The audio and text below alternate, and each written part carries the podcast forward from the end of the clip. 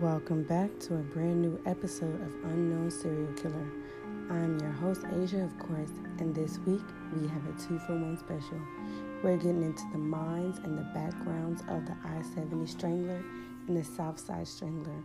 Before we get started, viewers' discretion is advised because we're talking about murder, violence, and drugs.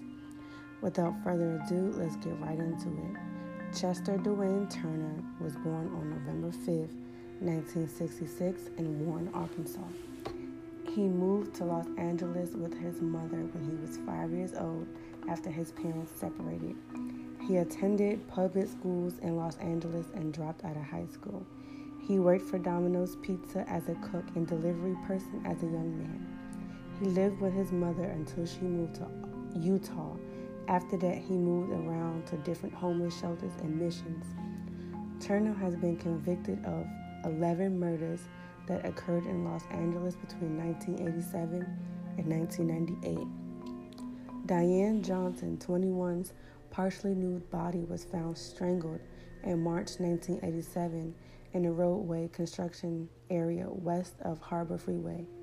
Annette Ernest, 26, daughter of Mildred White, was found lying on the shoulder of a road in October 1987, partially nude and strangled. Anita Fishman, 31, strangled and left partially nude outside a garage in an alley in January 1989. Regina Nadine Washington, 27, also found partially nude was strangled inside a garage in September 1989. Washington was six months pregnant. The death of the fetus was attributed to the strangulation of the mother and it was ruled a homicide. Andrea Triplett, 29, was found partially nude behind a vacant building in April 1993. Desiree Jones, 29, found strangled in a backyard in May 1993. Mildred Beasley, 45, found partially nude and strangled. She was left amongst the bushes alongside the 110 freeway in November 1996. She was married and had a teenage son. The last two murders occurred outside of this corridor in Los Angeles County. Paula Vance, 24, found in a business Olympia, Olympia tool in February 1998. Brenda Bries, 39, found strangled in a portable toilet near Little Tokyo in April 1998. She was found just 50 yards away from the hotel where Turner was staying. The Vance murder was witnessed by a bystander at a neighboring trailer park. In March 2002, Turner sexually assaulted a 47 year old woman for approximately two hours and threatened to kill her if she told the police. He was convicted and sentenced to eight years at a California state prison. On June 19, 2014, Turner was convicted of four additional murders the four victims were identified as Cynthia Johnson, 30, Elandra Joyce Bunn, 33, Mary Edwards, 42, and Deborah Williams, 28. He received the death penalty for these murders on June 26, 2004. Whew, that was definitely a mouthful for this man.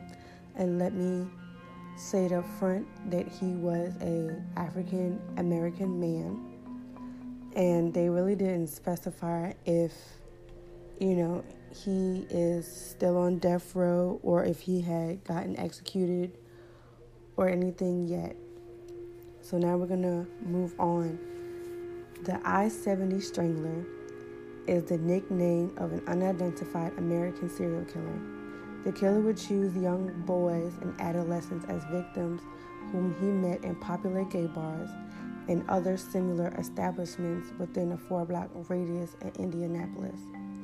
All the victims were later found naked or partially clothed near the I 70, often dumped in rivers, streams, and ditched in the rural countryside. Each has been strangled to death.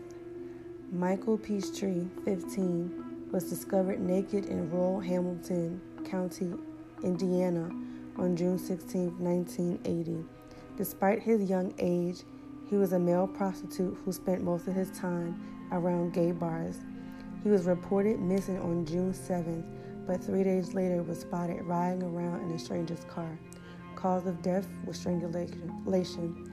Maurice Taylor, 23, topless corpse was found in July 1982 in the Weasley Creek in rural Hamilton County outside Atlanta. Due to his financial difficulties, he offered sexual services around the gay bars. He remained unidentified for eight months since his mother, who was detained in a mental hospital, was unable to file a missing persons report. Michael Andrew Riley, 22, disappeared on May 28, 1983, after visiting the Vogue Theater, a gay movie house in Indianapolis. He was last seen with an unfamiliar man with whom he later left with. Riley's nude body was later found in a ditch in Hancock County, southeast of Greensfield, on June 5th. He was also strangled. Michael Allen Glenn's body was found only in his underwear in a ditch near Eden, Ohio in August 1986. Strangulation marks possible from a rope were found on his neck. He was identified three years later after his body was discovered with the help of fingerprinting. He was 29. James Robbins, 21, went missing on October 15, 1987, at around 10 p.m., shortly after leaving his mother's home in Indianapolis and walked to the south, southern part of the city. Two days later, his naked corpse, bearing strangulation mark, was found in a ditch in Shelby County near the I 70 south of Gwynneville. So, in total, there were 12 victims, but these are just a few. A task force of eight officers were created by Indianapolis police in 1982 to investigate the crime. Following the discovery of Riley's body in June 1983, four men were included in the list of potential victims. In February 1998, a resident contacted the police and claimed that local businessman Herbert Blumenmeister was a mysterious man photographed leaving the Vogue Theater with one of the victims, Michael Riley. Blumenmeister was the prime suspect in the murders of at least seven men who were killed between 1993 and 1995 in Indianapolis, whose remains were later found buried on his property. But before any trial or conviction, Herb Blumenmeister committed suicide in 1996. As of 2021, no physical evidence has linked Blumenmeister and the I 70 Stranglers victims. So they really didn't have any evidence against him because he killed himself before they could even really start their investigation. And that was just a lot of information to give you guys. Um, I hope you guys really enjoyed these stories as much as I enjoyed telling them. Join me next week as we get into the mind of another unknown serial killer. And remember, be nice to people. You never know who they killed.